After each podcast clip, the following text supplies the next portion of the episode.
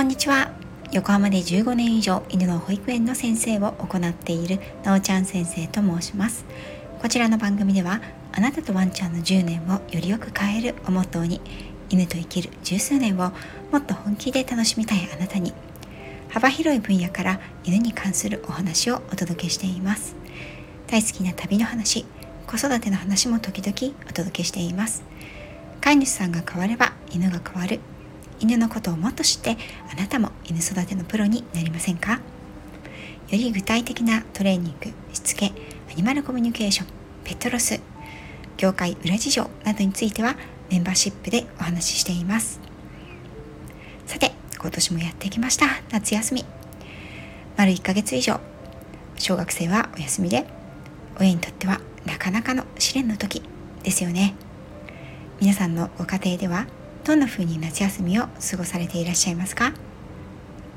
我が家の小学生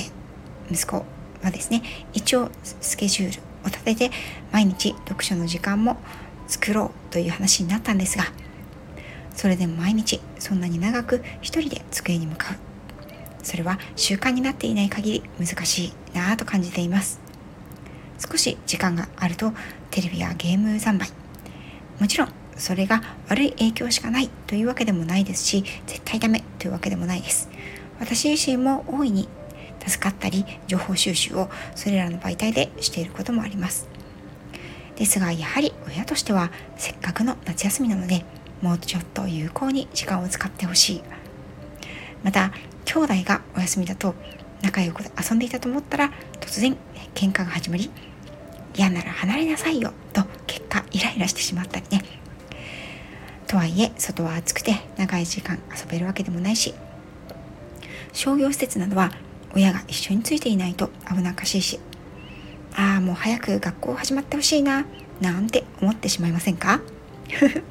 私だけでしょうかね。実はこれ犬も一緒なんです。私のもとにはつい最近一緒に連れて行けないのでお留守番をさせたいんですが吠えてしまってとか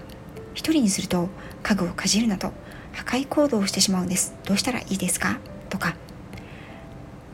預けたいのでケージに入れる練習をしてるんですけど中に入れると吠えて暴れてしまう。といったようなご相談がこの12ヶ月ね寄せられることがあります。特にこの時期に限ったことではないのかなとは思うんですが夏が暑くなってくると日中暑すぎるため犬たちにとってのお散歩時間や外出の機会というのが限られてしまうんですよね。また遠出や旅行なども一緒に連れて行けるところだけではなく預け先でのトラブルやそもそも預け先が見つからないということもよく聞く話です。ここで犬側の主張を見てみましょう。特に若い犬はエネルギーがいっぱいです。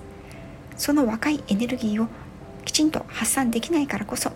甘噛みやいたずら家具の破壊等そして吠えにつながります。それは若い時期の動物というのは一日中一日中心身をフル活動させているということが普通でそれができる肉体と精神を持ち合わせているのが若さであるから。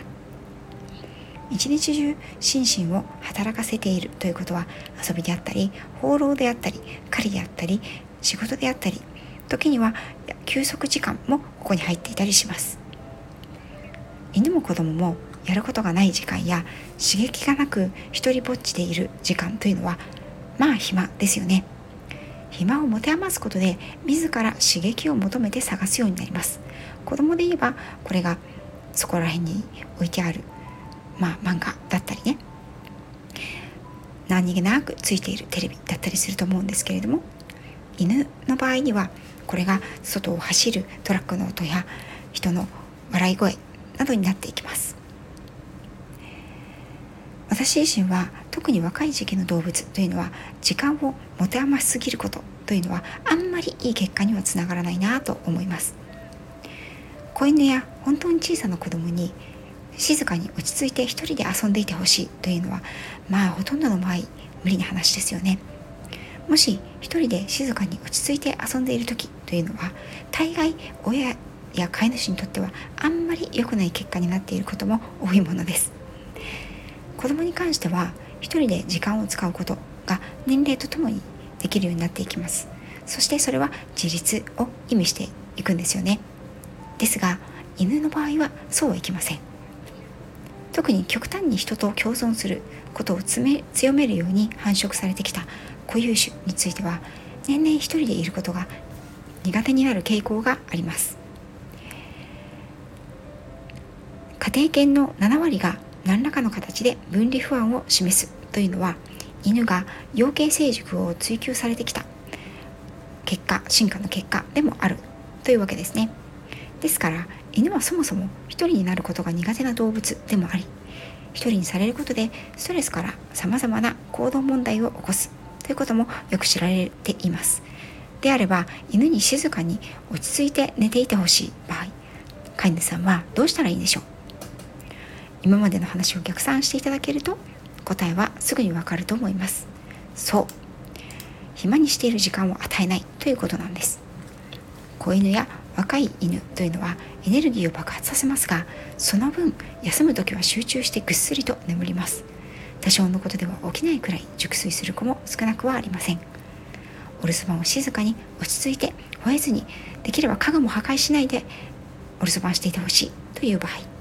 私であれば少なくとも前日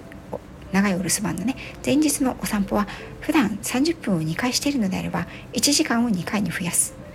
できればお散歩の直前に1時間ほどのお散歩やトレーニングを行うということをお勧めします。犬はお散歩というだけでは実際のところそこまで疲れてくれない子も多いんですよね。基礎体力の高い牧羊犬や大型犬などはその最たるもので23時間歩いていても12歳のワンちゃんならへっちゃらということも多々あります。飼い主さんの方が疲れちゃいますよね。そんな子には是非精神的疲労をさせるような運動トレーニングを取り入れてください。そのためには頭を使うトレーニング遊びや五感を使う宝探しノーズワークなどもいいでしょう。頭と体を使った遊びを生活の中にうまくタイミングよく取り入れることで静かに落ち着いていてほしい時間に落ち着きやすくなります。特に子犬の甘噛みや若い犬の自宅での吠え問題というのは心身ともにエネルギー発散不足運動不足であることが原因の一つであることも多いです。きちんとエネルギー発散ができるだけでそれらの問題が治ってしまうことも多々あります。犬のいたずらそれや吠えなどに最近悩まれるようになったという方は是非最近の愛犬さんの運動量や日中寝ている時間を振り返ってみてください。その上で心身を使った運動やトレーニングを効果的だと思われる時間に取り入れてみてください。これはまさに我が家の子どもたちにも共通するような事例でですね夜ゆっくり例えば長い映画を見たいなっていう時は我が家では日中子どもたちをひたすら外遊びに連れて行きます。そこまでのね道中車の移動中なんかはなるべく寝かさないようにクイズを出したり好きな音楽を一緒に歌ったりするんですよね。はいなるべく体力を使わせる。HP をなるべくゼロにしておく。これがねあの夜ぐっすり静かに早い時間に寝てもらうための対策なんですね親として、はい、なのでワンちゃんもお留守番中に静かにしてほしいとか夜ぐっすり寝てほしい。朝までね、朝人が起きるまで静かに寝ていてほしいという場合には日中の過ごし方や夜の過ごし方を少し見直しをしてみてください。最後に私の師匠が私に教えてくれた名言を皆さんにシェアしたいと思います。Tired dog is good dog 疲れた犬はいい犬だ。あなたは愛犬さんをうまく疲れさせていますか？犬も子供も暇だとろくなことをしないなというのが私個人の感想です。あなたはどう思いましたか？それでは最後まで聞いていただきありがとうございました。